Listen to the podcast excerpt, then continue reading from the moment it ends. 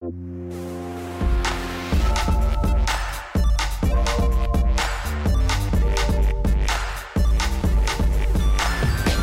hört Rush, den Gaming-Podcast von Giga Games und Detektor FM. Wir nehmen Spiele ernst und äh, sprechen in dieser Bonusfolge natürlich über die Gamescom 2018, äh, denn da sind wir gerade, beziehungsweise sind wir gerade hergekommen und jetzt äh, im Hotelzimmer äh, von äh, Giga Games. Ich bin aber Christian Eichler von Detektor FM erstmal. Das klingt so, als würde sich ganz Giga Games ein Hotelzimmer teilen. So ist es natürlich nicht. Wir haben alle einzelne Hotelzimmer und ich bin der Stefan mit einem einzelnen eigenen Hotelzimmer von Giga Games. Und hier ist der Alex ebenfalls von Giga Games und wir sind tatsächlich gerade in meinem Hotelzimmer. äh, vielen Dank dafür. Und äh, ich bin neu hier, ich bin Camila von Giga Games, habe auch ein eigenes Hotelzimmer. Dafür ist mein Bad aber sehr, sehr klein. Ja, schön, dass wir das nochmal geklärt haben, wer wo wohnt. Ich wohne beim Kumpel einfach. Also da bin ich gerade hergefahren. Ähm, ich wollte eigentlich sagen, so im Hotel von Giga Games, ne? Aber ja, es, wir haben auch ein eigenes Hotel in Köln. Ja. Und jetzt ist aber zumindest das Gamescom-Hotel, das kann man schon so sagen. Also die äh, Rocket Beans ja schlafen hier Nasen auch. auch gesehen, ja. Und äh, diverse andere Kollegen aus der Branche, die alle hier nächtigen. Und manchmal treffen wir uns heimlich nachts auf den Gängen und lästern über andere, die nicht da sind. Genau, oder machen Podcasts. Ähm, es ist, äh, ja, es ist Gamescom, es ist noch gar nicht so lange Gamescom, ne? Ähm, es ist jetzt Mittwoch, Mittwochabend ähm, treffen wir uns hier, also es ist auch noch ein bisschen, aber ähm, der Pressetag ist ja schon vorher, ne? Am, am Dienstag geht's da schon los. Seit heute sind die äh, alle anderen normalen Besucher auch äh, mit da auf der Messe. Das heißt quasi, ab seit heute ist es auch voll, ähm, wenn man durch diese Haupthallen geht und nicht durch den äh, Pressebereich. Und ähm, da bin ich schon gerannt auch von von äh, Ninja-Spiel zu Ninja-Spiel, wie so ein, selber wie so ein Ninja, nämlich von äh, The Messenger, von, ähm, wie heißen sie, äh, Devolver zu Activision und Sekiro. Hatte ich so 10 Minuten Zeit oder sowas, vom, von Halle 2-2 bis in Halle 7 zu kommen. Hat geklappt auf jeden Fall. Ähm, für die komplette Ninja-Erfahrung. Also es ist jetzt schon gar nicht mehr so einfach, da durchzukommen. Aber ähm, wie geht's euch? Ich tippe mal, äh, dass ihr noch viel mehr Termine habt. Ich finde es wunderschön, ich finde es wunderschön, dass du zehn Minuten Zeit hast zwischen zwei Terminen.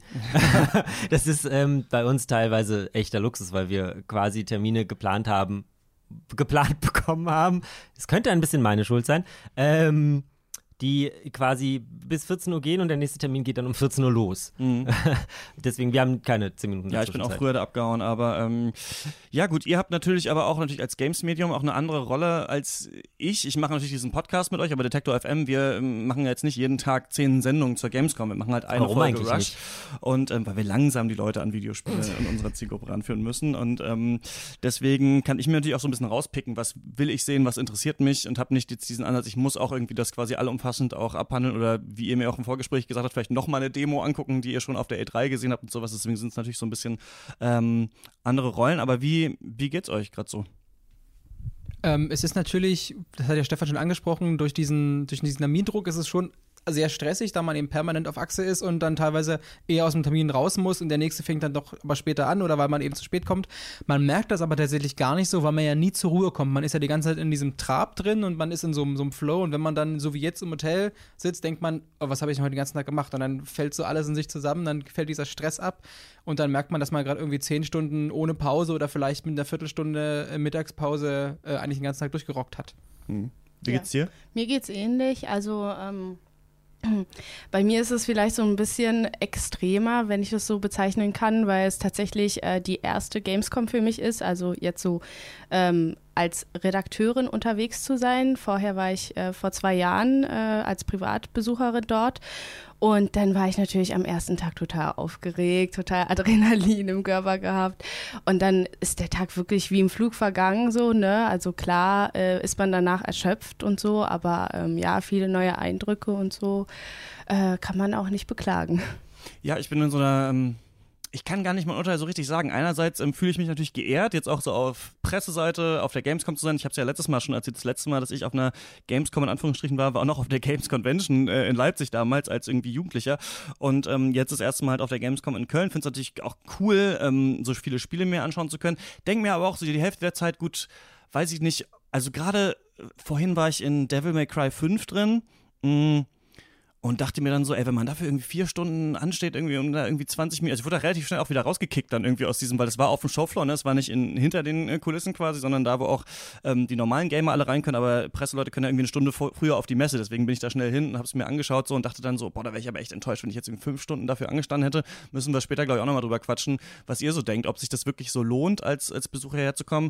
Und dann, ja, es ist natürlich alles so ein kommerzielles Megafest, ne? Also was es halt viel weniger gibt als damals auf der Games Convention ist sowas wie Booth Babes und sowas. Das gibt es ja echt fast gar nicht mehr, was super angenehm ist. So, ne? Also da merkt man schon auf jeden Fall, dass die Branche eine Entwicklung hat.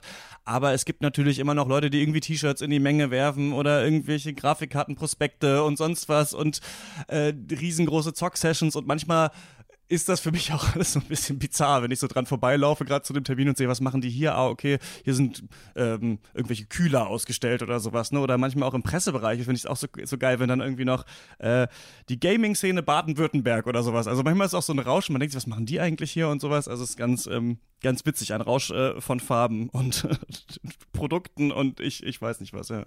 Und aller möglicher Sachen, die man halt im Grunde eigentlich nicht braucht vieles so davon. Ne? Also Gardinen und Liegestühle, wie Lisa letztens in einem, äh, in einem Video von uns gesagt hat. Ja, oder was hat letztens hier ähm, ein äh, Daniel, unser Kollege, der hat äh, erzählt, äh, dass er sich jetzt vor, ich glaube heute, äh, so Kopfhörer angeschaut hat, ein mhm. Headset, mhm. ähm, das irgendwie automatisch äh, automatische Kühler in, beinhaltet, äh, was ich mir auch irgendwie ein bisschen Für strange vorstelle. Also man ich hätte immer, da. Man hat halt immer einen kühlen Kopf, ne? Ja. oh, ja. Wenn da man ist so der Wort. Wenn der Schere brummt, so vom vielen Podcast hören, ja, dann kann ich Kopfhörer gleich kühlen. Ja, aber für mich ist auch noch die ganze, was ist auch für Statuen und T-Shirts und so. Ich will niemandem auch seine Nerdkultur absprechen, natürlich, aber äh, naja, weiß ich nicht. Also, mein, Blick, mein, Blick geht, mein Blick geht äh, über deinen Kopf äh, links nach oben. Alex, äußere ah, dich mal dazu. Ähm, ich habe dort eine äh, beachtlich große ähm, Darksiders-Figur, weil ich tatsächlich aber auch Darksiders sehr mag. Ich äh, bin auch sehr froh, dass da jetzt endlich ein dritter Teil kommt, nachdem mhm. das rechtlich äh, oder lizenztechnisch äh, alles etwas düster aussah in den letzten Jahren. Und das ist jetzt eine Figur von Valgrim, das ist sozusagen der Händler, der in allen drei Teilen vorkommt. Es gab aber auch Figuren von War, Death und jetzt eben Fury und ich habe mir dann aber extra den Händler ausgesucht.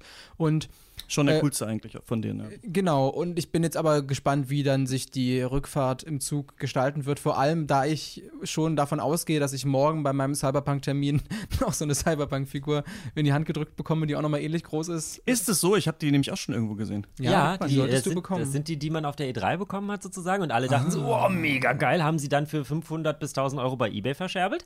Jetzt bekommt man die auch auf der Gamescom. Natürlich halt nur, wenn man eben so einen Cyberpunk-Termin hat. Und die Leute verscherbeln sie auch wieder für 500 500 bis 1000 Euro auf Ebay, aber das macht man als Journalist nicht. Das heißt, Lieber ich bin Christian. über 500 Euro. Achso, okay, ja gut, ja. ja, dann äh, habe ich was Neues, was ich mir ins Regal stellen kann. Das ist ja cool. Ja, genau, da gehe ich nämlich morgen hin. Wir sprechen gleich noch über ähm, Demos und Sachen, die wir gesehen haben und so weiter. Was ich kurz ansprechen wollte, passt eigentlich auch so ein bisschen zu THQ Nordic, ähm, die echt ganz, also es ist ja cool, dass sie schon so viele Franchises wieder rausholen, finde ich, die eigentlich so ein bisschen als verschollen galten. Wobei ich auch das witzig finde, dass ja die Videospielbranche schon so ist, dass man sich entweder darüber aufregt, dass zu viele Sequels kommen oder darüber aufregt, dass es keinen Dead Space mehr gibt oder keinen Wave Race oder sowas. Und THQ Nordic ähm, bringen ja relativ viel raus, zum Beispiel auch Darksiders 3, aber ja auch ähm, neuen Teil von Desperados, ne, wurde angekündigt auf äh, der ähm, Eröffnungsfeier auf der Presse, nicht Pressekonferenz, sondern eigentlich Eröffnungsfeier und Preisverleihung und so weiter. Das erste Mal, wenn ich es richtig verstanden habe, dass auch quasi neue Spiele da in diesem Rahmen per Trailer angekündigt wurden, unter anderem auch von den Until Dawn-Machern, so eine neue Horror-Anthology-Serie, ne,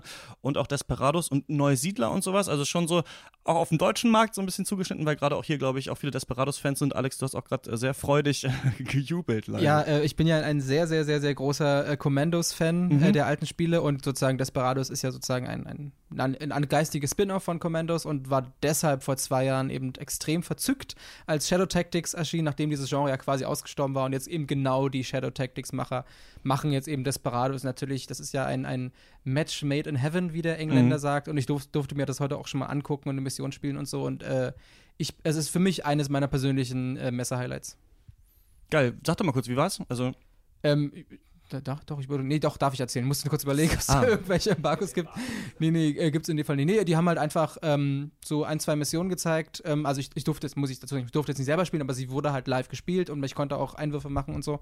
Äh, ist wieder, wenn man Shadow Tactics gespielt hat, bekommt man äh, positiv formuliert wieder genau das gleiche. Natürlich dann diesmal ein bisschen auf Desperados zugeschnitten, also auch mit den bekannten Charakteren. Mhm Und wieder eben auch mit den Aspekten, die Shadow Tactics so gut gemacht haben, zum Beispiel, dass die Gegner quasi ein gewisses Color Coding besitzen, dass man dann allein der Farbe oder am Hut des Gegners schon sofort erkennt, okay, äh, auf was reagiert der, ist der statisch, lässt er sich durch den Pfiff weglocken und so weiter. Das ist halt sehr, sehr organisch und äh, jetzt vor allem ist es schön, dass es, dass jetzt auch die, die Umwelt eine viel größere Rolle spielt. Also gab es einen Einfall, dass man zum Beispiel äh, einen Bullen mit einer, mit einer Münze beworfen hat und dann hat der Bulle dann ist dann ausgerastet und hat einen der Gegner sozusagen totgetrampelt und dann sieht es aus wie ein Unfall und mit solchen Elementen kann man jetzt auch spielen.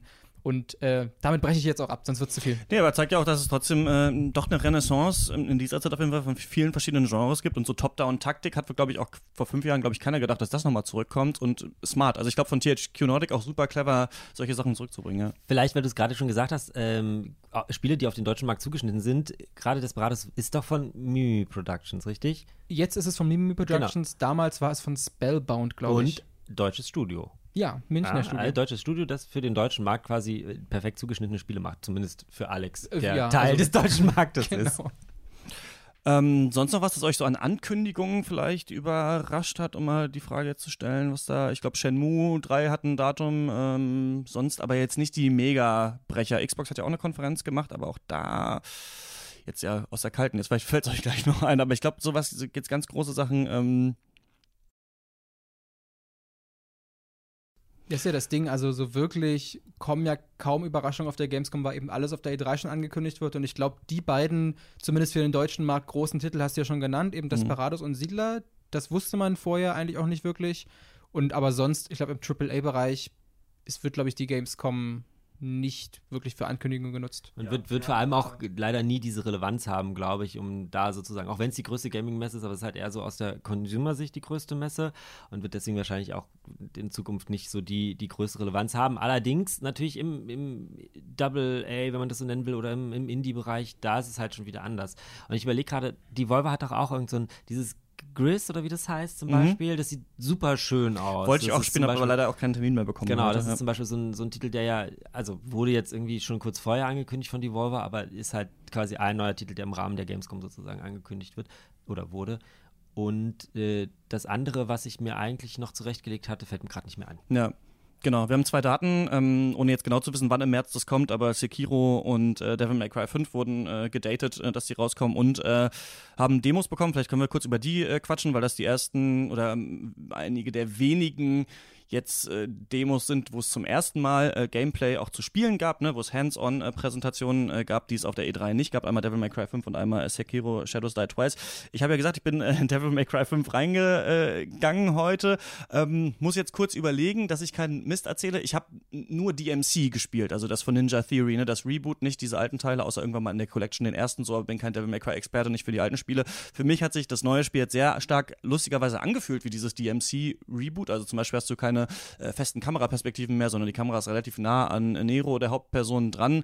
Und ähm, es ist eigentlich so ein bisschen typisches Devil May Cry Gameplay. Ein bisschen zu nah die Kamera dran, fand ich. Also es ist schon, die Kämpfe schon echt leicht unübersichtlich werden, weil die auch in sehr, sehr kleinen Räumen stattfinden. Und du hast so einen äh, prosthetischen Arm, den du austauschen kannst. So einen Roboterarm, der entweder ähm, Explosionen verursachen kann oder dich so durch die Luft schießen kann und so. Das ist ziemlich cool, aber dann kam ganz schnell schon vorm Bosskampf die Microsoft-Leute und haben mich da wieder rausge rausgedrängt. Also viel mehr habe ich nicht gesehen. Ich war ein bisschen unbeeindruckt davon, weil wir sowas schon so ein bisschen gesehen haben, solche, solche Art Spiele, natürlich jetzt länger nicht, aber das ist für mich natürlich jetzt nicht das höchste der Gefühle, dass irgendwas, was es vor fünf Jahren mal in Teil 4 gab, oder vor zehn Jahren ja sogar, Devil May Cry Teil 4, glaube ich, jetzt im fünften Teil, ähm, ist, glaube ich, für Fans der Serie cool. Mal schauen, ob ich das spielen werde, aber hat mich jetzt nicht so krass äh, vom Hocker gerissen. Habt ihr das gespielt? Wer hat es von uns mal gespielt? Camila, weißt du das? Nee, nee. Nee, das war ich nicht. okay, dann Hier ist im Raum, was, ich, leider, leider, leider, also wir haben es gespielt. Ich Ja. weiß ich auch, dass wir auf jeden Fall einen Termin hatten, aber dann die Person ist gerade jetzt quasi nicht hier. Läuft auch in 60 Frames, macht auch Bock, so mal gucken, wie das Hauptspiel wird. Aber jetzt, äh, ich interessiere mich natürlich auch schon so ein bisschen für so Neuerungen oder Sachen, wo ich denke, das habe ich noch nie gesehen, das habe ich schon mal so gesehen, aber halt sieht halt angemessen aus für das Jahr. Und ähm, dann äh, Sekiro Shadows Die Twice war für mich so der Termin, auf den ich mich am meisten gefreut habe, weil ich auch schon lange, bevor wir angefangen haben, Rush zu machen halt mega der Dark Souls-Fan war und der From Software-Fan und sowas und jetzt halt zum ersten Mal irgendwie sowas mal spielen durfte, obwohl das ja auch für die Öffentlichkeit auch schon da ist. Ne? Also wenn man sich da sechs Stunden anstellt, äh, kann man spielen und kriegt ein T-Shirt danach in die Hand gedrückt. Ähm, es ist eigentlich das Spiel genau so, wie wir uns das gedacht haben. Also du hast so einen Grappling-Hook, ne? Wir hatten schon drüber gerätselt, wie genau das funktioniert. Es ist so wie bei Batman, den Arkham-Spielen eigentlich, ne? Es gibt bestimmte Punkte äh, auf der Welt, an die du grappeln kannst. Kurz nochmal zur Erklärung, sorry, ich rede schon viel zu detailliert. Das ist natürlich auch wieder so ein, ähm, nicht Open World, aber so ein Action-Rollenspiel, ähm, was sehr viel auf Nahkampf setzt, das in äh, Levels stattfindet, die aber so eine gewisse Offenheit haben, dass es verschiedene Wege gibt, wie du laufen kannst und jetzt eben auch vertikale Wege, weil du eben diesen ähm, Enterhaken hast, den du benutzen kannst und wie man sich das auch schon gedacht hat, ähm, hat From Software jetzt wirklich das Parieren äh, zum Tool gemacht, das du, glaube ich, wirklich benutzen musst. Also sie haben es schon so ein bisschen bei, also um es nochmal zu erklären, Dark Souls ist ja Schwert und Schild gewesen. Dann haben sie irgendwann Bloodborne gemacht, Schwert und äh, Knarre. Da konnte man schon benutzen, musste es aber eigentlich auch nicht machen.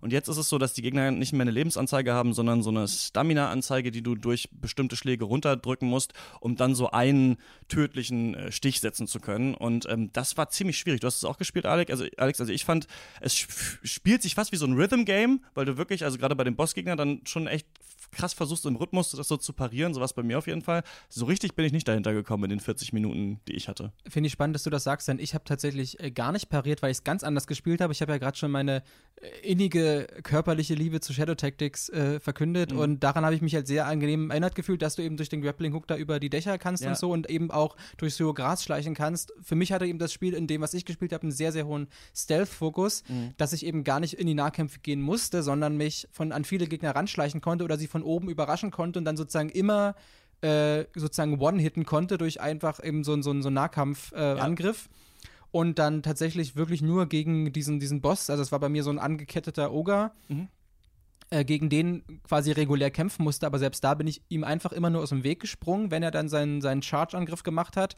Und dann hatte er so einen kurzen Cooldown, dass er fünf Sekunden am Boden liegt. Dann habe ich halt draufgehauen und dann das halt alles wiederholt, bis er, bis er tot war. Insofern äh, interessant, dass du das sagst. Äh, ich hab, musste halt gar nicht parieren, aber ich hatte halt einfach einen ganz anderen Spielstil offenbar, was cool, ja offen, offen legitim ist, dass man das unter, unterschiedlich spielen kann. Super, dass du sagst, genau. Das habe ich natürlich total vergessen, natürlich äh, zu erwähnen, dass es wirkliche Stealth-Mechaniken hat. Also man kann sich auch wie bei allen möglichen anderen Spielen, aber auch bei Splinter Cell zum Beispiel auch wirklich Gebäude hochhalten hochhangeln oder auch äh, runterhängen ne, und so am Gebäude entlanghangeln und sowas, an Wände lehnen, so um die Ecken schielen. Es gibt äh, hohes Gras, wie zum Beispiel bei auch Horizon oder sowas, ne, wo man dann versteckt ist und sowas. Das ist alles völlig neu für auf jeden Fall die Souls-Serie. Das gab es vorher so nicht und das ist genau noch ein anderer Weg, wie man das spielen kann. Es gibt später noch diese Schlange, die man schon mal gesehen hat, vor der man sich verstecken muss und dann auch in der Demo noch so ein Bossgegner auf so einer Brücke aber auch da hast du Bäume rundrum und kannst dich, glaube ich, auch vor dem äh, versuchen zu verstecken und sowas. Also vielleicht hast du auch recht, vielleicht ist es so, dass wirklich beide Wege, das zu spielen, auch möglich sind und äh, nicht zu parieren. Aber im Kampf war es auf jeden Fall diesmal so, dass ich, auf jeden Fall habe ich so auch versucht mal zu spielen und mal zu gucken, dass man da, glaube ich, diesmal wirklich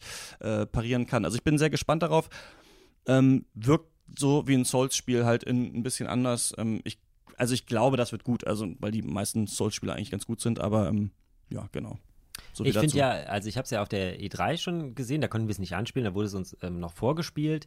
Ähm, ich glaube, ich habe es damals auch schon gesagt, ich finde ja, das ist erstaunlich, also nicht erstaunlich, es klingt schon wieder so, als würden die nur schlecht aussehende Spiele machen, um Gottes Willen. Ich finde, es sieht sehr schön aus. Ja, so, es ist auch, es ist auch sehr hell von den Gegnern, die man da gesehen hat. Ne? Äh, genau, es ist halt einfach eine, und ich finde die, also den einen Boss, den man jetzt sozusagen so kennt, das ist dieser Mönch, der da auf der Brücke ist, der verfluchte Mönch. Mhm. Ähm, den finde ich, so als, als Bossgegner finde ich den auch irgendwie interessant und ich kann mich persönlich nicht so schnell sofort an etwas erinnern, wo ich sagen würde, okay, das so ähnlich habe ich die schon mal mhm. gesehen. Der ist halt mhm. größer als alle anderen und sieht irgendwie imposant aus und das ist ja sowas, was mich immer so huckt. Wenn ein Spiel irgendwie gut aussieht, denke ich immer so, ah, dann hat mich der Enterhaken quasi.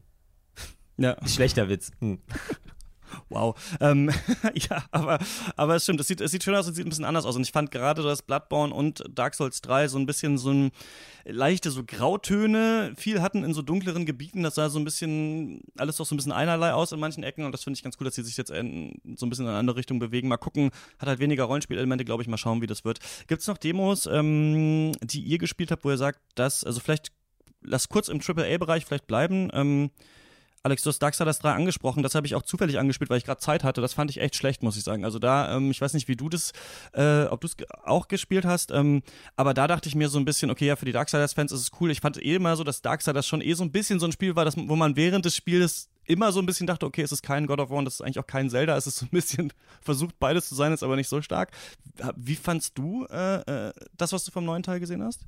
Ähm, ich war tatsächlich äh, ganz angetan. Ich fand es aber auch insofern interessant. Ich konnte ja dann, äh, ich habe es eben auch nicht einfach nur so gesehen. Ich, es war sozusagen ein, ein, ein Gespräch mit dem Entwickler direkt. Also ich habe ja dann noch viel mehr Hintergrundinfos mhm. wahrscheinlich erfahren. Ich, also ich glaube, du hattest kein Gespräch, ne? Nee.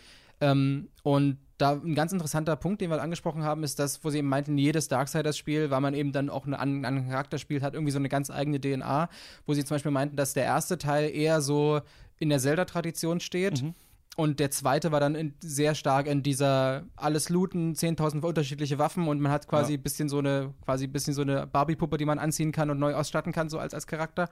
Und jetzt der dritte Teil ist eher in dieser, dieser Metroid-Tradition, wo wir darüber geredet haben, wie auch die Welt aufgebaut ist, dass ja. man dann eben äh, Wege findet und Abkürzungen und dass man dann, dass sich das dann wieder alles äh, in Anführungsstrichen im Kreis dreht, dass man wieder an bestimmte Punkte zurückkommt und ähm, das klang tatsächlich äh, alles ziemlich vielversprechend. Ich, gut, ich muss dazu sagen, wirklich von dem, was ich jetzt gesehen habe an Gameplay, war es ungefähr so das, was man kannte an Darksiders, aber ich habe schon ein bisschen die Hoffnung, dass eben auf, dass es auf Dauer, ähm, dass dann eben genau diese, diese eben diese Metroid-Effekte eben einsetzen, dass es, äh, dass man diese Aha-Momente hat und dass die einen auch bei der Stange halten.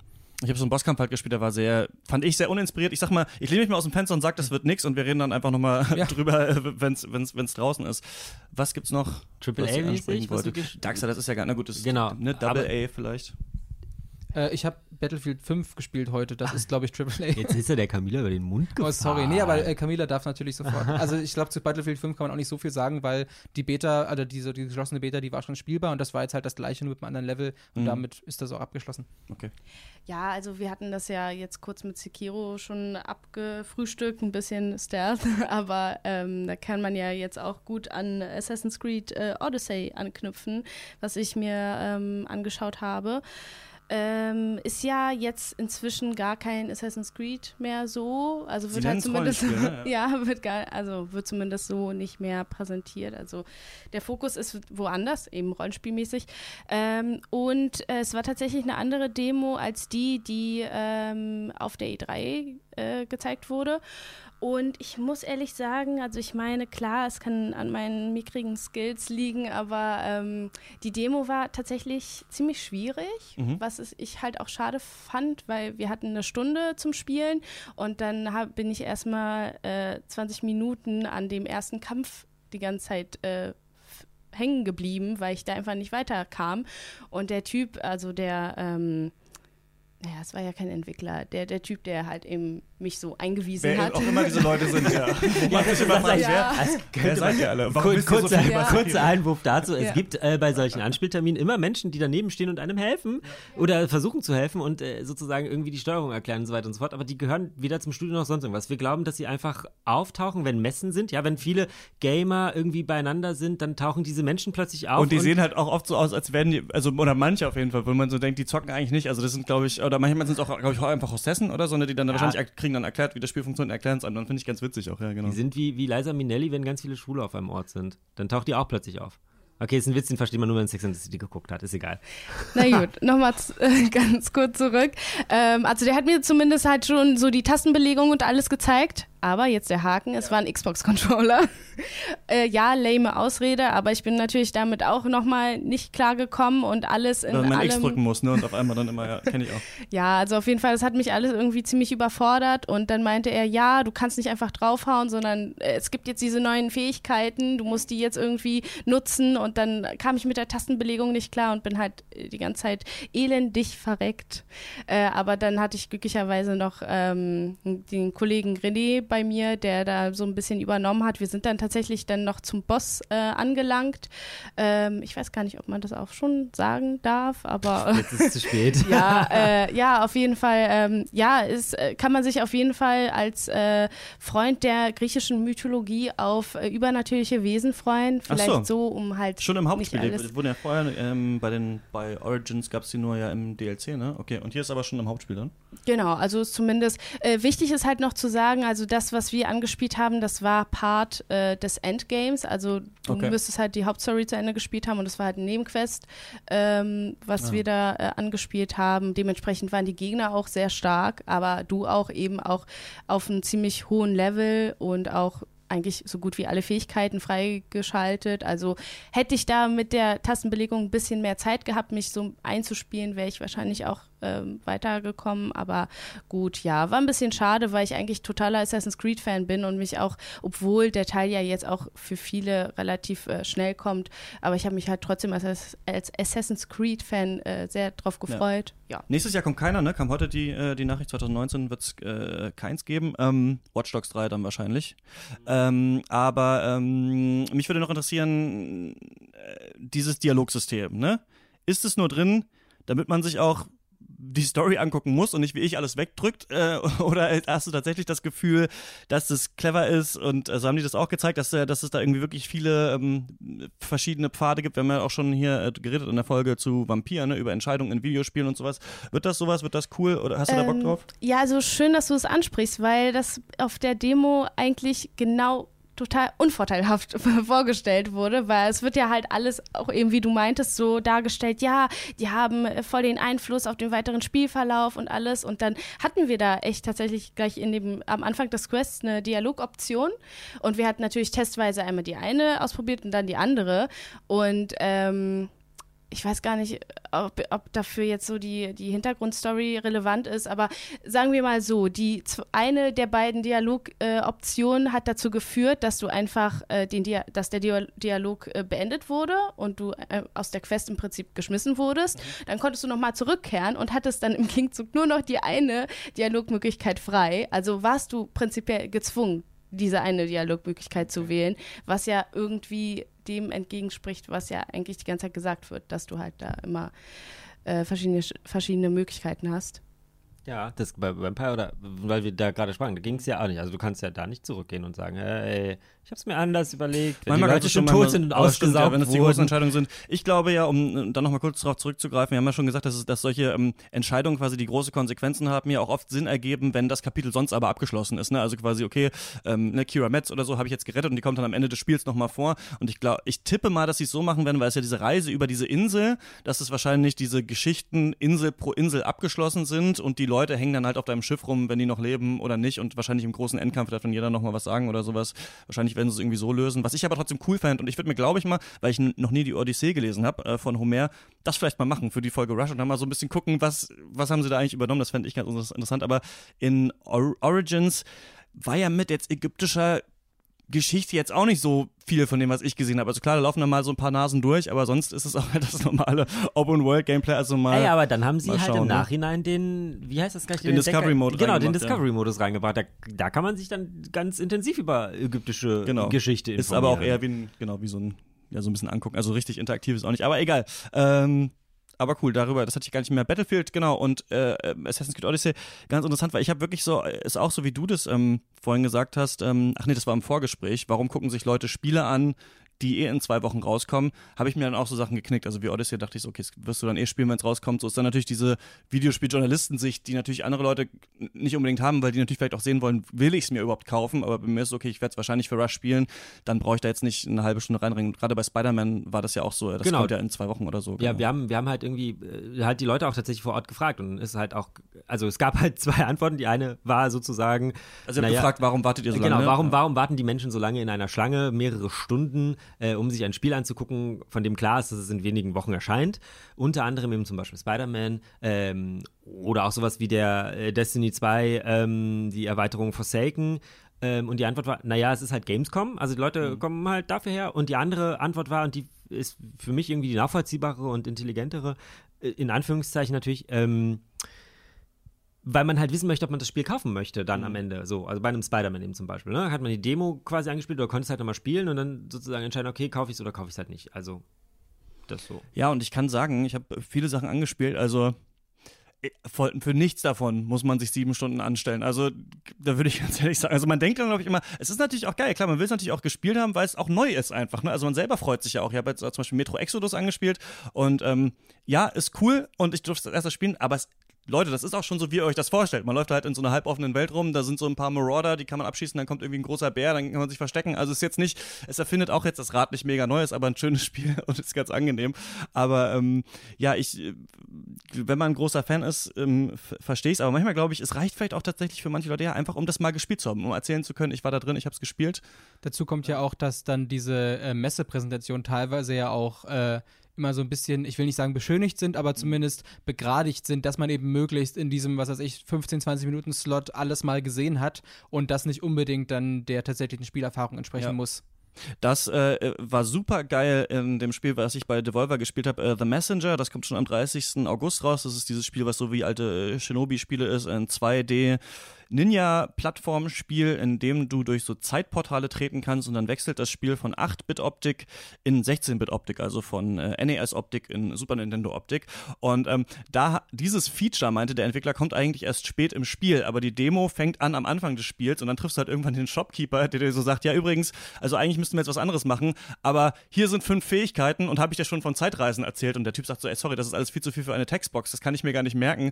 Und dann sagt der Shopkeeper auch in diesem Spiel so, standst du schon mal unter der Dusche und hast den Mund aufgemacht und das Wasser getrunken? Das ist irgendwie total erfrischend und total komisch. Und dann sagt dieser Ninja so, warum erzählst du mir das jetzt? Und dann sagt dieser Shopkeeper wieder, ja, ich dachte, wenn wir off-Script gehen, kann ich auch mal irgendeinen Scheiß erzählen. Das fand ich ganz geil, dass quasi die Demo selbst erwähnt hat und dass es halt super komisch ist, dass du jetzt alle Fähigkeiten schon hast. Und ähm, das Spiel wird, glaube ich, aber richtig cool. Also das habe ich vorhin ein bisschen gespielt, dann musste ich eben zu, zu äh, Sekiro rennen, aber ähm, so im Indie, äh, beziehungsweise ist die Volvo ja auch schon ein bisschen größerer Publisher, der sich aber so Perlen rausholt, ähm, äh, Bereich gab es ein paar coole Sachen, unter anderem das. Und was ich erwähnen muss, und da können wir vielleicht zur, ähm, nee, habt ihr noch Mainstream, habt ihr noch äh, AAA-Sachen, die ihr ansprechen wollt? Bevor wir uns zu den Indies aufmachen. Nö. Nö. Ähm, in der Indie Arena Booth, die gibt es ja immer und da sind ganz viele verschiedene Indie-Entwickler, äh, die ihre Spiele zeigen. Manche sind ein bisschen größer oder haben vielleicht auch schon äh, ein Release-Datum, andere sind äh, kleiner oder noch am Anfang ihrer äh, Spielentwicklung. Ähm, da habe ich ein paar Sachen auch gespielt und mir angeschaut und ein Spiel ist echt cool und das wurde auch ähm, wie dieses Gree oder Gris zum Beispiel auch relativ jetzt vor kurzem angekündigt, aber angekündigt, dass es raus ist. Das heißt Bad North und ähm, ist jetzt schon aus der Switch draußen seit vorgestern, glaube ich. Und es ist so ein äh, Spiel, in dem du so eine kleine Insel siehst und darauf sind so verschiedene Wikinger-Trupps von dir und es greifen immer so Wikinger mit Totenkopfhelmen, kommen da so angefahren auf dem Schiff und versuchen so Häuser anzugreifen. Und du kannst deine Truppen äh, platzieren und die äh, kloppen sich dann mit diesen Truppen, die angreifen. Und es ist total niedlich, dieses Spiel, weil die so eine eigene künstliche Intelligenz haben, deine Truppen und auch so ein bisschen zögern und du nie so richtig weißt, ähm, wie das genau funktioniert. Das macht mega Bock, das zu spielen. Ich glaube, das ist echt äh, cool. Kostet 15 Euro, ist schon auf der Switch draußen und der, ähm, der Developer war auch, war auch super cool. Das hat mich äh, gefreut, das zu spielen. Und The Gardens Between, habt ihr das gespielt? Das gucke ich mir morgen an, also kann ich noch nicht dazu sagen. Das ist so ein Spiel, ähm, ein bisschen erinnert es mich auch an Captain Toad, Monument Valley oder Fez, also weil es diese Drehmechanik hast, dass du sich so um so eine Welt rumdrehst. Es geht um zwei Kids. Ich will nicht.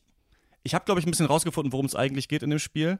Jetzt hör auf zu spoilern. Genau, genau. Wir sehen es morgen. Genau. ähm, ich habe so den Entwickler danach gefragt, ey, passiert das und das? Und er meinte so, pst, äh, ich sage jetzt aber nicht, was es ist. aber es ist so, dass du zwei äh, Kinder hast, die laufen um so Inseln rum und die Kamera dreht sich eben immer so mit, aber du steuerst nicht die Kinder, sondern du steuerst die Zeit. Also die gehen quasi immer, den, immer diesen Weg um diese Insel rum und wenn du den Stick nach rechts bewegst, dann gehen sie halt nach vorne. Wenn du es zurückbewegst, wird das Spiel quasi so zurückgespult. Und du kannst dann an bestimmten Punkten mit Gegenständen interagieren, zum Beispiel mit einer Lampe, die irgendwo hingebracht werden muss. Und dadurch, dass du interagierst, wenn du dann zurückspulst, sind da wieder andere Sachen. Und dadurch baust, also spielst du dieses Spiel so ein bisschen durch die Zeit. Und manchmal gibt es echt coole Effekte, wie das Sachen aus so einer Kiste rausfallen. Und es macht total Spaß, vor- und zurückzuspulen sich das so in Zeitlupe anzugucken, wie das passiert. Und das ist, glaube ich, ein genialer Kniff. Und ich glaube, das wird richtig geil. Also, ich habe drei Level gespielt, kommt am 20. September, glaube ich, schon raus, äh, für die Switch auch.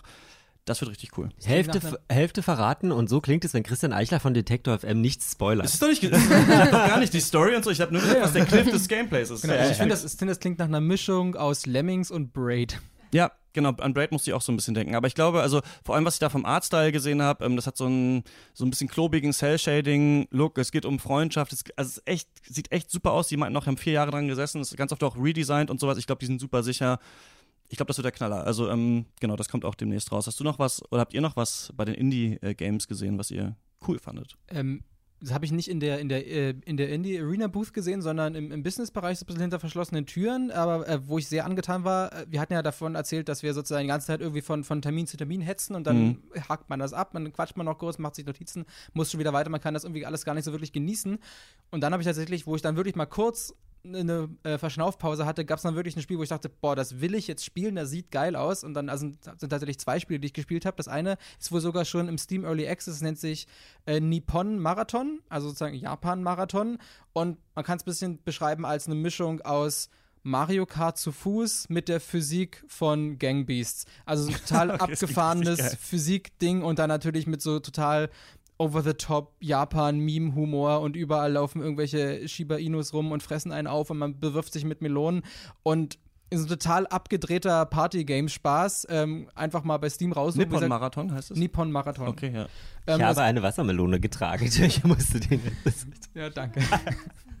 Und äh, das andere Spiel, äh, worüber ich mich sehr, sehr gefreut habe, das erscheint wohl im November für die Switch, wenn ich, mir das, wenn ich mich richtig erinnern kann, heißt ähm, äh, Gal Metal, also G-A-L Metal, und man spielt da eine äh, weibliche Metal-Band und irgendwie ist es so, dass wohl irgendwie die Erde äh, also die, die Story in Anführungsstrichen hinter dem Spiel ist, dass die Erde irgendwie Musik in ins Weltall äh, spielt, so per Radio und die Aliens, die kotzt das so an, dass die dann die Erde angreifen und man muss sich dann irgendwie mit Musik wehren. Und letztendlich ist es so ein bisschen wie, wie Rockband, also es wird, läuft halt Musik und man spielt eben mit und man spielt, man spielt eine, eine Schlagzeugerin und die beiden Joy-Cons des, der Switch sind eben diese Schlagzeugsticks. Man muss aber eben, der Kniff ist jetzt, dass, dass es nicht wie bei Rockband so ist, dass dann eben angezeigt wird, hier 1, 2, 3, 4, 5, man muss die genau treffen, sondern man kann komplett frei einfach spielen. Und äh, sobald, solange das im Rhythmus ist, funktioniert das auch, dann ist es eben alles also man kann sozusagen so freispielen, wie man als echter Drummer auch spielen würde, aber wenn man dann wirklich sich irgendwelche Patterns äh, verinnerlicht und die auswendig lernt und ähm, oder eben ein bisschen virtuoser, aber trotzdem akkurat spielt, dann erkennt das Spiel das äh, und belohnt das auch, man bekommt eben mehr Punkte. Also wenn man, ich kann mir wirklich vorstellen, wenn das jetzt ein echter Schlagzeuger dieses Spiel aus, aus der Kalten spielen würde und einfach so aus dem Gefühl heraus äh, einfach mal in die Luft hämmern würde, würde der eben auch wirklich, wirklich viele Punkte bekommen. Also dass das Spiel wirklich mal sowas belohnt, wohingegen ja Rockband zum Beispiel, also ich, so, so sehr ich auch Rockband mag, wirklich nur diese, diese reine Präzision und dieses in Anführungsstrichen Notenlesen nur erkennt und belohnt. Wie heißt es nochmal? Äh, Gal Metal. Gal Metal, okay. Und natürlich exklusiv für die Switch und natürlich auch nur im Docking-Modus spielbar. Ah, okay, ja. Logisch, weil sonst äh, äh, ja, wird das etwas albern. Ich hätte tatsächlich auch noch einen Geheimtipp. Ähm, kein Switch-Spiel, aber immerhin erscheint es äh, für PS4, Xbox One und PC. Und zwar nennt sich das Spiel The Sinking City. Ah, ja. Einigen äh, wird das Spiel wahrscheinlich noch ähm, unter dem ursprünglichen Titel bekannt sein. Das hieß ähm, früher Call of Cthulhu. Cthulhu? Cthulhu? Nee, das sind aber zwei unterschiedliche. Das ist ein anderes. Aber The? Sinking City basiert, basiert, ganz stark genau. auf diesem Cthulhu-Mythos. Ach ja, okay, gut, dann äh, hatte ich die Entwickler irgendwie falsch verstanden. Die hatten nämlich was von Call of Cthulhu Das ist ein äh, Buch von H.P. Lovecraft, ne, ja. auf dem viele Sachen äh, Sie, basieren. Sie, genau. Sie, haben wahrscheinlich gesagt, das Spiel basiert auf Call of Cthulhu und dann hast du ja, das vielleicht Ja, mag sein. Okay, ja. es war äh, ja, es war sehr laut im, im Wie das übrigens in der, in der Gamescom überall ist. Ja, laut. ja genau. Also äh, deshalb ja äh, verzeiht mir das bitte. nee, auf jeden Fall ist das echt ein cooles Spiel. Also, ähm, ich habe es äh, selber nicht spielen können. Ich habe es halt präsentiert bekommen. Mhm. Ähm, war also vielleicht mal kurz, um, um, halt einen Eindruck zu bekommen, ist halt, äh, wie die Entwickler sagen, ein Open World Investigation Game. Also könnte man, ich, ich vergleiche das halt gerne mit L.A. Noir, bloß düsterer und fantasymäßiger, weil da auch so Monster eine Rolle spielen. Äh, du spielst einen äh, Veteran, der nennt sich äh, Charles Reed und ähm, der bekommt irgendwie aus mysteriösen Gründen immer so Visionen und Träume und äh, äh, landet aus unerklärlichen Gründen irgendwann in so einer Fantasiewelt, eben aus dieser auf, auf dieser äh, Sinking City und äh, dann macht er sich auf den Weg, also trifft er halt Leute und ergründet halt das Mysterium um diese Stadt. Sie ist halt halb überflutet, also das heißt, dein Haupttransportmittel ist auch ein Boot. Das finde ich halt ganz cool. Äh, und äh, ja, du triffst auf verschiedene Leute, löst Fälle, also hast auch so ein Casebook im Prinzip, mhm. wie man es halt auch von L.A. Noir kennt, befragst Leute, suchst nach Hinweisen Hinweisen. Und ähm, was äh, eine ziemlich interessante Mechanik ist, also während du nach Hinweisen suchst, äh, passiert das manchmal, dass wenn du auf so mh, verstörende Sachen triffst, beispielsweise jetzt in dem Fall, was ich gesehen habe, ein toter Hund, ähm, dann gibt es halt so eine, so eine Leiste, die, die dann irgendwie nach, nach unten fällt im Prinzip und dann ähm, ist, hast du, bist du nicht mehr bei klarem Verstand und siehst Dinge, die eigentlich nicht existieren. Und dann, komm, dann spielen die Monster halt eine sehr große Rolle. Das sind halt echt verstörende Dinger zum Teil. Also da ist mir so ein, äh, das halt so ein Spinnenwesen auf einmal auf einen zugekommen, das aber aus äh, menschlichen Gliedmaßen bestand. Also sehr schlimm. ja, ähm, deswegen, aber äh, du kannst dich wehren. Du hast eine Shotgun. In dem Fall hatte der Protagonist eine Shotgun und äh, also Schießen ist auch äh, zumindest ähm, dabei, aber ist auf jeden Fall nicht im Fokus. Also ähm, ja, investigative Sachen, Detektiv äh, spielen, da ist eher der Fokus drauf. Aber ja, schönes Spiel, schöne Grafik auch, wobei ähm, ja, als also gehört also ist sogar in der Indie Booth Arena, äh, habe ich gesehen. Also ja, nicht von vergleichbar den, natürlich mit einem AAA-Titel, aber. Der Trailer sah halt richtig Hammer aus von dem Spiel, ja. fand ich. Ähm, haben die einen Publisher schon oder so? Da wissen die, wann es kommt? Äh, ja, das kommt tatsächlich nächstes Jahr im März raus. Ah, okay. Tatsächlich wird ja aber auch auf der Gamescom, da wir das gerade hatten, auch das tatsächliche Call of Cthulhu-Spiel gezeigt. Das mhm. gucke ich mir morgen an, aber von dem, was ich weiß, schon darüber ist es ungefähr das gleiche, nur halt mit Lizenz. Ja, interessant. es ist vor allem auch das erste Mal, dass man es spielen kann, ne? Es ist ja jetzt ja, seit irgendwie ich, zwei Jahren oder so wird es genau, äh, wabert das quasi durch die Welt. Und es gibt immer wieder Präsentationen genau, und die haben man, mir auch immer richtig gut gefallen und jetzt kann ich es hoffentlich spielen. endlich ja. mal richtig spielen morgen. Witzig, wie so echt so Cthulhu so die, also oder so HP Lovecraft, so eine echt so der Referenzen irgendwie so für alle möglichen Spielentwickler ist. Aber es ist auch echt, also ich habe auch ein paar Kurzgeschichten und so gelesen und fand die auch so richtig geil. Also ähm, cool, dass da jetzt so viele Spiele ähm, rauskommen. Ich habe hier noch, bevor wir äh, zur Bundeswehr kommen, äh, Tunic, das wollte ich nochmal ansprechen. Dieses Spiel mit dem, kennt, könnt ihr euch noch erinnern, von der Xbox-Präsentation auf der E3 dieses Jahr, das Spiel mit dem kleinen Fuchs, der so angezogen ist wie Link, was eigentlich so ein Top-Down-Zelda-Spiel von schräg oben gezeigt, was aussieht wie so plastisches Spielzeug auch, weil es diesen, es hat diesen, wie sie diesen Eisenbahn-Motion-Blur-Effekt, den es manchmal gibt, dass man versucht, so dass Sachen ganz klein aussehen, indem man so das, den Hintergrund so verblurrt. Äh, das war so eine kleine Überraschung, glaube ich, auch noch von einem Entwickler gemacht, das habe ich auch gespielt bei Microsoft. Das war echt so monoton und langweilig, das ist, glaube ich, noch nicht weit in der Produktion. Also ich glaube, das ist, das war so ein bisschen wirkte das für mich wie so Proof of Concept. Also du rennst rum, ne, findest ein Schild, hast ein Schwert, kannst kämpfen. Das war alles so es ließ sich so behäbig nur steuern und ähm, sah toll aus, aber war so langweilig. Also das, man kennt das ja normalerweise, dass solche Spiele dann oft dann mit noch einem Gimmick kommen. Also sie sind erst angekündigt, dass sie retromäßig sind, dann irgendwann kommt raus wie bei The Messenger, aber ihr habt hier dieses Zeitwechselding oder wie bei Moonlighter. Es geht eigentlich darum, dass man einen Shop äh, aufbauen muss oder sowas hat man ja ganz oft, dass dann irgendwann später so rauskommt oder ah, es ist ein Roguelike oder so. Ähm, mal gucken, was sie daraus machen, aber ähm, das wollte ich noch einmal noch erwähnen. Alex, ganz kurz, müssen wir auch ansprechen, uh, Through the Darkest of Times ist das erste äh, Spiel, das in Deutschland rauskommen wird mit verfassungsfeindlichen Symbolen, weil Jetzt seit der letzten Folge Rush ist viel passiert, denn die USK hat entschieden, oder beziehungsweise die, ähm, wie heißt das, äh, Landesjugendschutzgremien oder so, haben entschieden, ähm, diese Sozialadäquanzklausel, wir hatten das alles schon mal in der allerersten Folge Rush mal aufgegriffen, ähm, tatsächlich jetzt zu beachten und nicht mehr dieses äh, Wolfenstein-Urteil, was es mal äh, gab und quasi jetzt äh, erlauben sie es, dass man bei der USK Spiele einreicht, die zum Beispiel Hakenkreuze enthalten oder wo jemand den Hitlergruß macht und so weiter, weil sie wollen, dass man auch Spiele machen kann, in denen man eben gegen Nazis äh, kämpft. Das war ja lange so, dass Videospiele so eine Sonderrolle hatten, hatten wir damals erklärt und jetzt ist es eben so, was echt cool ist, dass ähm, das jetzt gemacht werden darf. Bin gespannt, wann Bethesda nochmal Wolfenstein 2 äh, rausbringt in der äh, ungeschnittenen äh, Version, müssen wir schauen. Aber das ist quasi das erste Spiel, das es jetzt ist, ist Through the Darkest of Times, ein Spiel, in das man so eine kleine äh, Widerstandzelle quasi spielt gegen den Nationalsozialismus und es geht auch immer so durch die äh, Tage und Wochen und man sieht dann auch immer so die Zeitungen, ne, wie gerade Hitlers Machtergreifung und so weiter und der Reichstag brennt und so. Und ähm, wie hat dir das gefallen? Äh, wir haben ja gerade schon davor darüber gesprochen, dass du nicht ganz so angetan warst, äh, weil, weil, durch diesen, diesen, weil der, weil es dir irgendwie immer das, finde ich, immer das gleiche war. Man hat halt dann eine Woche vergeht, dann schickt man wieder seine Leute los, mhm. lässt die ein paar Missionen machen, dann vergeht wieder eine Woche, dann gibt es wieder eine kurze Zwischensequenz, was ist in der Zeit passiert, was steht in der Zeitung, oder es gibt vielleicht auch eine kurze interaktive Sequenz. Ich hatte dann zum Beispiel eins, dass ich dann irgendwie am Abend noch über den Alexanderplatz gelaufen bin und habe dann eben gesehen, wie ein paar SA-Männer. Äh, Lass uns darüber reden, das hat mich nämlich ein bisschen aufgeregt. Ja, genau. Wir, ganz kurz, ja. hast du gesagt, dass es darum geht, eine Widerstandszelle zu bilden? Mhm.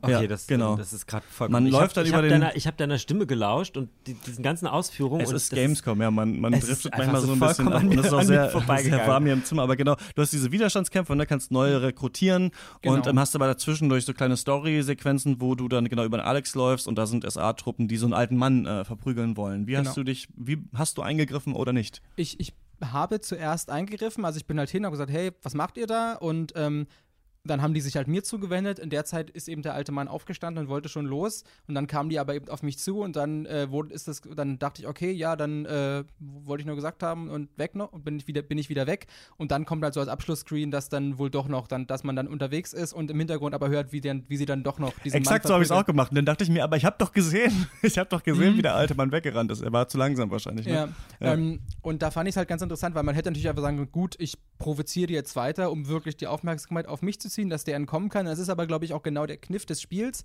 Ähm, das, ich meine, das ist halt so, so ein Kampf gegen Windmühlen. Also sozusagen, das läuft im Wochen Wochenrhythmus ab. Es beginnt halt wirklich im Januar 33 und dann jeder, jeder, sozusagen jeder Zug, jeder Turn ist eben eine Woche.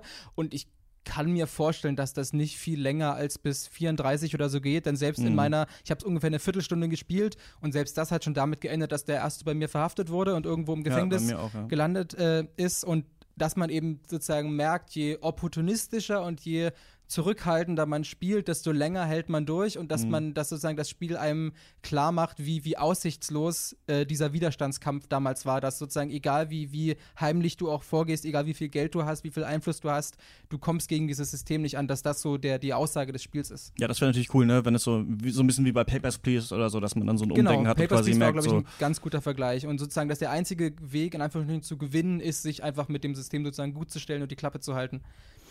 Ja, cool. Und auch, ähm, ja, auch witzig, dass jetzt gerade so die, also diese, ne, die jetzt das erste Mal auch diese Symbole da drin haben können, um es quasi dann auch authentischer zu machen, das Spiel. Ähm, lass uns noch kurz äh, über die Bundeswehr reden. Da gab es so einen kleinen Shitstorm äh, heute auf Social Media, auf Twitter hat man es gesehen. Haupt, also es ist ja schon so, auch für Außenstehende oder auch für mich, der ich nicht auf der Gamescom war, dass immer so Bundeswehr auf der Gamescom schon immer auch so ein Thema ist, von dem man eigentlich immer mal lesen kann.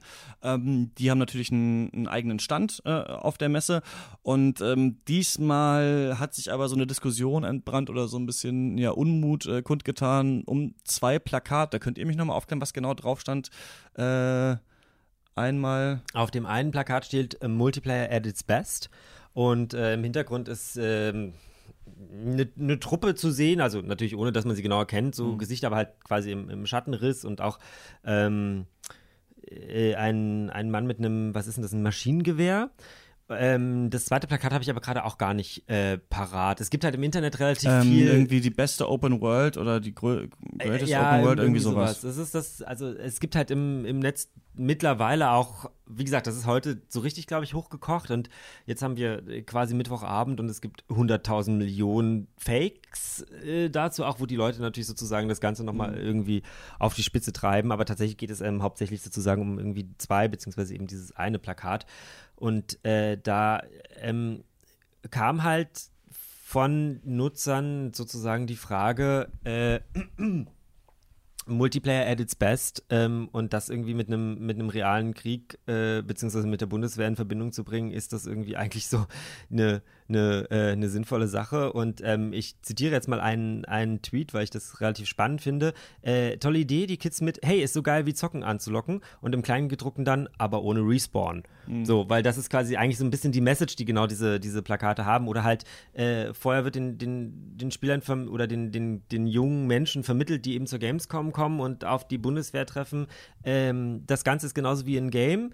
Äh, äh, ist es aber halt in der Realität einfach nicht, weil Krieg und Bundeswehr ist halt eben nicht wie, wie, wie im Game, weil man halt eben nicht mehr respawnen kann, wenn irgendwas passiert. Und wenn es mal realistische, also wirklich in Anführungsstrichen realistische Kriegsspiele gibt, dann sagen alle, ah, ist voll die langweilige Simulation. Also hier Operation Flashpoint und was es so gab. Das, das Spiel hat, findet dann wirklich nur so ein Nischenpublikum. Ja, es gibt ja so unterschiedliche Deba Debatten. Also, da, ne, wenn man jetzt da drauf guckt, kann man unterschiedliches argumentieren und es sind, glaube ich, unterschiedliche äh, Fragen, die da diskutiert werden. Die grundsätzliche Frage wäre überhaupt, wie darf die Bundeswehr überhaupt Werbung machen? Ne, da würde ich immer trotzdem auch zu bedenken geben, äh, so eine Bundeswehr muss es schon so irgendwie geben, ne? Also im Verteidigungsfall und sowas braucht ein Land sowas schon. Natürlich irgendwie müssen da auch Leute hin, hinkommen, ne? Wie man jetzt da Werbung macht und so weiter. Ich bin auch, ich würde auch nicht hingehen und ich bin auch sehr bundeswehrkritisch, aber ähm, das ist eine ganz andere Debatte. Dann ist halt so ein bisschen die Frage der Debatte, sollte die Bundeswehr auf die Gamescom erstmal gehen und hier Leute abgreifen, so jetzt erstmal auch ohne diese Plakate. Da denke ich halt schon so ein bisschen, es ist schon ein bisschen perfide. Ich verstehe es natürlich total aus Bundeswehrsicht, weil natürlich auch gerade Spieler natürlich auch in Kontakt kommen mit Kriegsspielen und mit Waffen und so weiter. Und, und Waffen werden ja auch in vielen Spielen sehr verherrlicht. Also ich habe heute Rage 2 gesehen, um das nochmal äh, kurz anzusprechen. Und da kommt natürlich auch, natürlich gibt es die Shotgun und es gibt das und das und so bla bla bla. So, ne? Also gerade Spieler, und kennt man ja auch aus dem Bekanntenkreis selber, ähm, Videospieler kennen natürlich auch viele Waffen und so weiter. Und da geht es auch um Kameradschaft und so weiter. Deswegen die Zielgruppe und so weiter. Oder halt der nächste Schritt wäre die Debatte so, aber ist das jetzt ein Schritt zu weit, quasi sozusagen, ey, und der coolste Multiplayer ist irgendwie mit uns in den Krieg zu ziehen. So, ne? Das ist halt so, ist das nicht zu zynisch. Ich würde sagen, ich finde es an sich schon eh ein bisschen zynisch, dass sie überhaupt auf der Gamescom sind, aber ähm, ihr seid ja auch, dann finde ich auch super cool, direkt auch mal hingegangen genau, zum Stand wir, und habt äh, einfach die gefragt, was soll das eigentlich? Wir waren dann in Halle 5 und haben mit ähm, dem Messestandleiter der Bundeswehr sozusagen gesprochen, dem ähm, Nils Feldhoff heißt der äh, junge Mann und der hat da versucht sozusagen ein bisschen eine Erklärung abzuliefern und ähm, zusammenfassend kann man sagen, dass er und auch die Leute, die da vor Ort sind oder die Menschen in, in seiner Ebene und vielleicht auch ein bisschen drüber quasi keine Schuld daran tragen, sondern ähm, letztendlich äh, ich nenne das jetzt mal den, den Marketingchef der, der Bundeswehr. Der, das ist der natürlich nicht, aber so kann man das gut umschreiben. Den Marketingchef und eben die Frau Ministerin von der Leyen sozusagen das quasi entschieden haben. Es wird eben diese Kampagne geben und sie kommt eben zur Gamescom und sie kommt eben da und letztendlich quasi Menschen über diese Kampagne entscheiden, die nichts mit Gaming zu tun haben und deswegen auch nicht verstehen, was das eigentlich bedeutet. Ja, und lass uns da mal kurz doch ähm, ja, in den O-Ton reinhören, was er so gesagt hat. Den Slogan an sich, das liest sich ja wie zum Beispiel eine GameStar-Rezession äh, ähm, in Anführungsstrichen. Das ist natürlich zielgerichtet auf die Messe jeweils ja ausgerichtet, auf die Gamescom an sich. Und in dem ähm, speziellen Slogan geht es darum, dass äh, wir ein ganz, ganz großes ähm, Bedürfnis haben, die Kameradschaft in den Vordergrund zu stellen. Die Bundeswehr hat ähm, verschiedene Situationen, die sie durchstehen müssen, gerade Auslandseinsätze. Und da bedarf es auch einen gewissen Zusammenhalt. Und eben genau auf diese Kameradschaft geht es dann. Das heißt, im Kleingedruckten darunter wird das Ganze auch nochmal erklärt. Äh, da geht man nochmal, wie gesagt, speziell auf diesen Kameradschaftsaspekt ein. Und der Multiplayer ist im Endeffekt nur die Brücke zu der aktuellen Messe. Also nicht ein konkretes Spiel, sondern vielmehr das Abstrakte, die Messe an sich, die Gamescom, die wir seit mehreren Jahren mittlerweile im Bereich der Öffentlichkeitsarbeit und auch natürlich der Nachwuchsgewinnung nutzen. Also der Slogan an sich wurde konzipiert vom BMVG direkt. Das heißt, da gab es keine Unterbauten mehr. Ähm, das Ganze ist von der Arbeitgebermarke Bundeswehr, äh, die unter der Leitung vom Herrn Feldhaus stehen.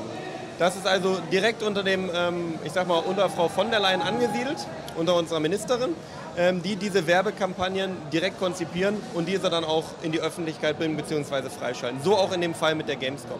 Äh, Gerade speziell bei dem ist es ein ähm, Ausdruck, also ein Bild von einer unserer YouTube-Serien, die wir haben. Und zwar geht es da speziell in dem Fall um Mali.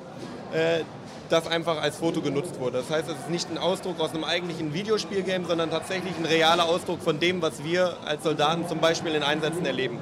Und darauf zurückzukommen, dass wir versuchen, ähm, ich würde es provokativ sehen, definitiv, natürlich, ähm, aber auch gleichzeitig als Einladung, um zum Beispiel auf die Gamescom zu kommen, um mit uns auch kontrovers über, beziehungsweise auch kritisch über das Thema zu unterhalten. Weil das ist immer das, was wir vorhaben. Wir versuchen einzuladen, um auch gerade auf unsere, ich sag mal, unsere schwierige Situation, unsere Auslandseinsätze, die wir haben. Und da zählen ja auch Soldaten zu. Ich sag, Soldaten wollen ja auch nicht unbedingt in Auslandseinsätze, sondern die fühlen sich natürlich auch wohl bei ihren Familien zu Hause. Und dann darf man auch gerne mal über das Thema kritisch äh, beziehungsweise diskutieren. Also ich würde es, würd es so formulieren, dass ähm, sicherlich äh, die Gaming-Branche eine ähm, altersübergreifende ähm, Bereich abdeckt. Das heißt, Jung und Alt spielen das. Aber die Sensibilisierung, ja, wie man bestimmt, mit bestimmten Themen umgreift, natürlich nicht unbedingt vielleicht in jede Altersschiene geht. Also das, äh, der Slogan an sich ist provokativ, klar. Das ist auch dem BMVG in dem Fall bewusst. Ähm, ist auch immer bewusst, dass man mit, äh, ich nenne jetzt mal Hatern damit zu kämpfen hat. Wir haben ja auch durch unsere sozialen Medien oder sozialen ähm, Netzwerken gelernt, äh, man kann es nicht jedem recht machen, da sind wir wieder bei dem Punkt. Aber dafür laden wir dann auch herzlich ein, dass man dann einfach mal über das Thema diskutiert, um vielleicht auch mal einen anderen Einblick oder eine andere Sichtweise zu bekommen. Das ist der Hintergrund eben zu solchen äh, provokanten äh, Werbeslogan. Das, was bei uns ankommt, hier aktuell auf dem Messestand, ähm, ist auf dieser Gamescom besonders positiv. Scheinbar erreichen wir auch Leute damit, die ähm, ganz konform mit, dem, mit dieser Provokation umgehen ja, oder mit diesem Gedankengut oder mit der Bundeswehr an sich. Und deswegen fällt es mir dann in, in ich sag mal, in, in dem Moment dann schwer, nur die Negativseite zu betrachten. Und wenn uns der Erfolg in gewisser Weise recht gibt, und wir sind gewiss nicht erfolgsverwöhnt bei der Bundeswehr, um Gottes Willen, aber wenn uns der Erfolg recht gibt, dann ähm, wird natürlich auch sowas weitergeführt. Ich möchte gerne auf die, auf die Slogan eingehen, die uns ähm, in vielerlei Hinsicht auch Kritik gebracht haben. Zum Beispiel, wir kämpfen auch dafür, dass man gegen uns sein kann. Äh, nichtsdestotrotz hat man damit uns ein Werkzeug an die Hand gegeben, was gerade im Bereich der Öffentlichkeitsarbeit ähm, sehr relevant ist. Weil natürlich, wir haben freie Meinungsäußerung in Deutschland, also wir haben eine Legitimation, die parlamentarisch aussieht.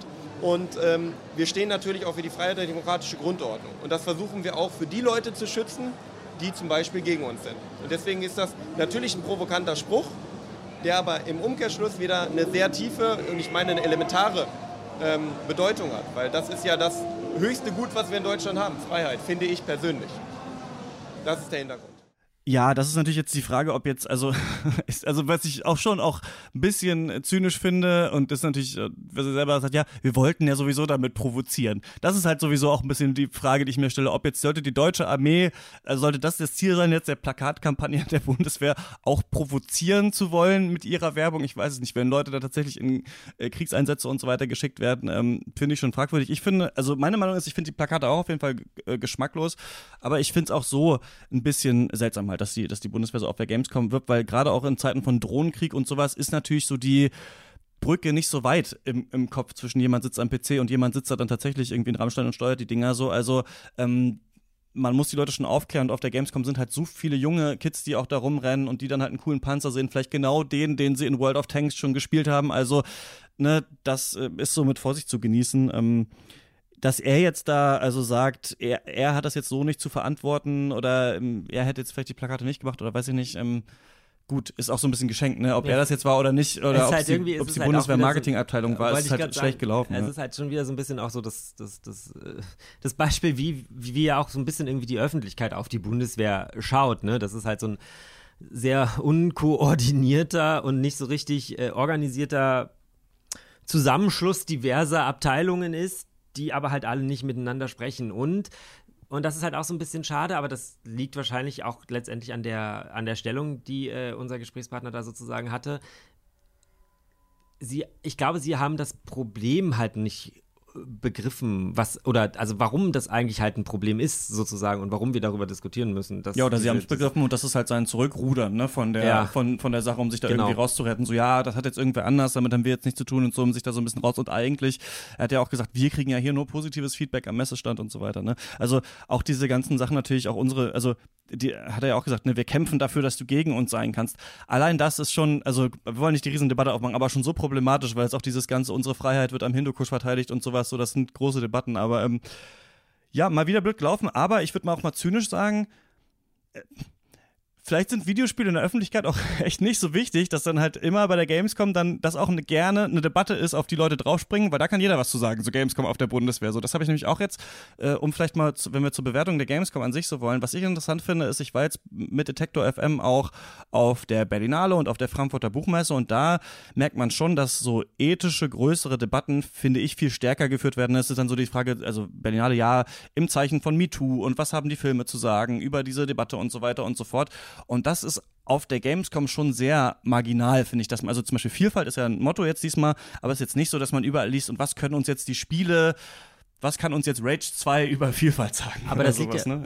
das ist ja vielleicht auch so ein bisschen, das Problem liegt da ja quasi viel tiefer und viel weiter zurück, nämlich die Frage, also Spiele, nee, anders, Bücher und Filme und Gemälde sind Kultur und Kulturgut und werden auch als genau das betrachtet genau. und Spiele in der breiten Masse eigentlich nicht, obwohl wir das ja genau so definieren. Also wir sagen ja für uns schon auch ein Spiel ist Kultur, weswegen wir ja auch bei Rush eben über äh, Frauen in der Industrie und Frauen in Spielen und wie werden Frauen eigentlich dargestellt und wie werden Homosexuelle dargestellt und was bringt denen das eigentlich? Deswegen machen wir Sonderbonusfolgen und Normalepisoden, äh, wo wir genau diese Thematiken behandeln. Ähm, worauf ich hinaus will, ist, das Problem liegt halt eigentlich woanders und vielleicht ist die Gamescom nicht der richtige Ort dafür, das weiß ich jetzt nicht so genau oder vielleicht sollte er es sein und wir haben so Sachen wie zum Beispiel das, wir hatten heute, das gab es ja dieses, die Battle Royale, mhm. wo es irgendwie um nichts ging, was nicht schon tausendmal Mal angesprochen wurde. Irgendwie, wir wollen Breitband-Internet und wir wollen irgendwie E-Sports fordern und so weiter und so fort. Und vielleicht muss man genau da sozusagen dann mhm. eigentlich sagen, hey, das wollen wir alles und wir wissen, dass es ist, aber es gibt auch noch mehr Themen, um das Thema Games an sich kulturell relevanter zu gestalten. Jetzt hast du mir sozusagen schon ein bisschen die Antwort aus, aus dem Mund äh, genommen. Tut denn, mir leid. Da wollte ich nämlich auch äh, einhaken, dass äh, eben klar, jetzt, wenn du von der Leipziger Buchmesse uns sprichst, klar, da wird dann ja wirklich das Medium als, als Kultur und als Kunst wahrgenommen spannend ist ja jetzt, dass jetzt durch die Sozialadäquanz ja eigentlich genau das jetzt auch rechtlich mit Spielen passiert ist, aber sozusagen das ist ja noch nicht Teil der öffentlichen Wahrnehmung, denn gerade im Rahmen der Gamescom werden Spiele einfach in erster Linie als Unterhaltungsprodukt wahrgenommen und eben nicht als Kultur und das ist, glaube ich, weil wer weiß, wie viele Jahre das noch dauert, vielleicht sind es nur fünf, vielleicht sind es eher zehn und dann ist die Frage, welchen gesellschaftlichen Status äh, die Gamescom oder allgemein eine Spielemesse in der Zukunft haben wird. Ja, vielleicht, vielleicht machen wir in äh was ist das dann in vier oder in fünf Jahren quasi eine Jubiläumsfolge so von Rush, ne? Die machen wir dann immer noch logischerweise und äh, sprechen dann äh, hören äh, vorher nochmal auf diese Folge zurück und sprechen dann sozusagen darüber, wie interessant denn die Diskussion doch an dem äh, Tag damals war, äh, nee, also an dem Tag in der Zukunft dann sozusagen war, wo es mal wieder um keine Ahnung, Darstellung von People of Color in dem Spiel XY ging. Ne? Also ja, vielleicht ändert sich das. Vielleicht das ist, ist diese Gamescom jetzt so zum zehnjährigen Jubiläum ja auch einfach die letzte, die in dieser Form stattfindet und die nächste ist dann vollkommen anders. Vielleicht ist das ja sogar ich die Zukunft auch, der Gamescom. Ja, ich denke auch, ähm, deswegen, was man manchmal so verkennt, glaube ich, ist ja, dass auf der Berlinale auch die schrottigsten Entertainment-Filme gezeigt werden und auch auf der Frankfurter Buchmesse die Verlage auch noch ihre, ihre Bücher und das Volk kloppen wollen. Aber die gehen natürlich mit einem Selbstverständnis rein. Genau, dass unsere Sachen sind Kulturgut unsere Sachen haben was zu sagen. Und ich glaube genau, so sehen wir Spiele. Und deswegen aber auch als, das denke ich nämlich manchmal, habe ich mir jetzt so ein bisschen gedacht, so, man sollte sich, oder glaube ich wir alle auch nicht halt eben immer nur als Gamer, sondern eben auch, ja, als Spielekritiker auch sehen. Und auch, und als Kritiker musst du eben auch mehr vom Medium fordern. Und dann kann man einerseits sagen, okay, äh, von Rage 2 oder Metro würde ich noch mehr erwarten, aber eben, ich würde auch noch mehr von der Messe erwarten und auch, dass sich auch die Presse traut, auch große Fragen anzusprechen, denn was, glaube ich, die Öffentlichkeit oft nicht weiß oder irgendwie auch vergisst, ist, Spiele sind interaktiv und deswegen, das ist ein riesengroßer Unterschied zu anderen Medien und deswegen können eben auch solche Erlebnisse wie vielleicht auch uh, Through the Darkest of Times auch so einen Impact haben, ne, dass du wirklich dich auch noch stärker vielleicht verstehen kannst, wie haben Leute mal gefühlt, weil du eben nicht wie bei einem Film von draußen drauf guckst oder bei einem Buch das durchliest, ähm, die natürlich auch andere Stärken haben, diese Medien, aber äh, ich glaube, ähm, ich hoffe, da kommen wir hin auf jeden Fall und ich hoffe, irgendwann sagt man, und diesmal äh, steht die Gamescom unter dem Motto eben, ja, People of Color in Spielen oder sowas und dann gibt's mal auch große Debatten und es ist nicht nur, wo kriege ich ein Goodie-Bag und äh, wo ja. kriege ich ein T-Shirt. Ja. Vor allem das Ironische an dem äh, Motto in diesem Jahr ist ja auch, dass die Spiele, die gezeigt werden, nicht so sonderlich vielfältig sind. Ja. Und es sind auch nicht so sonderlich viele neue Spiele, die gezeigt werden. Es ist halt alles so der 25. Teil vom dritten Aufguss von ja. Spiel XY. Ne? Also auch das ist halt so, quasi ein, ein Aufruf an dieser Stelle an die äh, Entwickler und auch an die großen Publisher, äh, hey, traut euch halt auch mal wieder was, ne? Also wenn, wenn nicht das Medium-Spiel, welches denn sonst? Ja. Ich denke auch und geht, also für mich auch an die Leute auf jeden Fall, geht in diese ähm, Indie Arena Booth, ne? Halle 10.2 ist es, glaube ich. Ähm, da kann man viel spielen, was man noch nie gespielt hat, viel sehen, was ganz Neues und auch mit den Menschen reden, die das gemacht haben. Ne? Und die können einem genau erzählen, wir haben den Charakter so gebaut, weil wir das wollten und sowas. Und das ist echt äh, erfrischend. Danach kann man ja trotzdem Spider-Man gucken gehen, aber ähm, das ist auf jeden Fall cool. Es gibt ja, weil wollte ich nur kurz noch, weil wir das Thema gerade hatten, so in der, in der, sag ich mal, in der Kulturwissenschaft oder auch in vielen Wissenschaften, also in der Filmwissenschaft und so weiter, gibt es ja diesen Begriff des Gesamtkunstwerks, wo bis jetzt, ich habe ja Filmwissenschaft studiert und da wurde dann sozusagen vom Film als das Gesamtkunstwerk gesprochen, wo halt wirklich, wo Literatur, wo mhm. Malerei, Schauspiel, alles eine Rolle spielt, da kommt alles zusammen und im Grunde müsste man jetzt eigentlich sagen, dass inzwischen das Spiel das Gesamtkunstwerk geworden ist, weil da eben noch dieser Faktor Interaktivität mit reinkommt, der bisher quasi dem Theater vor, vorbehalten war. Und ist dann auch die Frage, wenn wir jetzt von, von Spielen als, als Kunst reden, wie dann da auch vielleicht in, sagen wir mal, in 50 Jahren oder so äh, sich die, sag ich mal, die, die, die Fronten gedreht haben und wie, wie über dann über Spiele geredet wird. Ich möchte, dass du das bitte in einem Artikel äh, nochmal noch mal darlegst. Okay, hier. Ich, ich, kündige jetzt an, auf Giga Games wird es ein. Kann ich meine ganzen alten äh, Uni-Reader nochmal aus dem Schrank holen? Ein, einen Text genau zu dieser Thematik geben, weil ich glaube, dass ähm, auch das natürlich dann, ne, das, was Christian vorhin schon gesagt hat, auch wir sind dann ja sozusagen in der Pflicht, genau diese Themen aufzumachen und auf den Tisch zu packen. Und Ja, und man muss sich auch nicht immer, das ist auch, man darf sich auch nicht mal äh, zu geil fühlen, ne? Ja, wir sehen Spiele als Kunst und sowas, ne? Ist auch, muss man auch auf dem Teppich bleiben, aber ähm, kann man sich mehr trauen und äh, ja, sich, sich mehr die Indie-Spiele angucken und das wäre es eigentlich. Und äh, ja, genau. Muss Wir ich dann auch wieder mit Fußnoten arbeiten? Nein, aber ordentlich, ordentlich Zitate Natürlich. kennzeichnen. Ordentlich zitiert trotzdem. Ähm, wir hören uns wieder in ja, so ungefähr zwei Wochen dann zur nächsten Folge Rush. Mal gucken, worüber wir sprechen. Vielleicht über Spider-Man mal schauen. Erstmal die Gamescom verdauen. Ähm, bis dahin könnt ihr uns abonnieren, ne, diesen Podcast abonnieren. Das geht überall, wo es Podcasts gibt. Einfach mal nach Rush suchen und ähm, Man Stefan. kann äh, ein Like auf YouTube hinterlassen und äh, wenn man dann sowieso dabei ist, kann man auch gleich noch abonnieren, unseren YouTube-Kanal. Äh, und wenn man dann dabei ist, kann man den auch wiederum an seine Freunde und Familie weiterempfehlen, damit die dasselbe tun. Und wenn man darauf keine Lust hat, weil man das alles schon getan hat, dann kann man auch einfach bei Giga Games vorbeischauen, www.giga.de slash games. Denn äh, auch da ähm, äh, stellen wir den Podcast zur Verfügung und da kann man dann, äh, wenn man auch das nicht bei YouTube machen möchte, äh, außerdem auch noch einen Kommentar hinterlassen. Oder man schreibt uns auf Instagram, auf Twitter, auf Facebook und dasselbe gilt natürlich auch für Detektor FM. Ich stelle mir vor, wie das immer so, wie das so langsam leiser wird. Ja, was kann ich denn dafür, wenn die Menschen überall sind und äh, äh, quasi das Internet ist so groß das ist? so, ja. So. Also, tschüss, bis zum nächsten Mal. Viel Spaß äh, beim Spielen. Danke euch. Tschüss. Tschüss.